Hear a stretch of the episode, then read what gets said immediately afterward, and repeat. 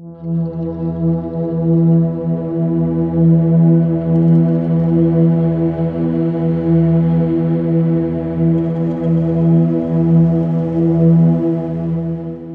AA member said at a conference If you want to know my true intentions, don't follow my thinking, follow my feet.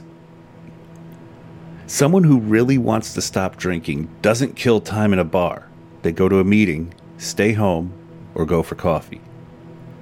If we seek to understand people, intentions that are emphatically stated won't provide the same clues as one's deeds do.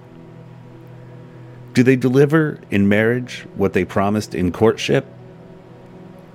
What people say can be colored by any number of factors. They may be avoiding confrontation by saying what we want to hear. And their white lies may be well intentioned to spare us or others from an unflattering fact or opinion.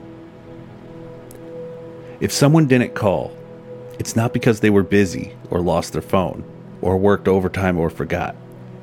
They didn't call because it wasn't an all out priority. Think of a time when we meant to call or promised we would call but didn't. Why not? We wanted to avoid confrontation.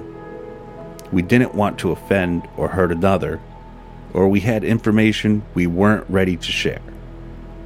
Maybe we were not realistic about our own time for whatever reason, people tend to not say exactly what they mean, leaving the rest of us to read between the lines.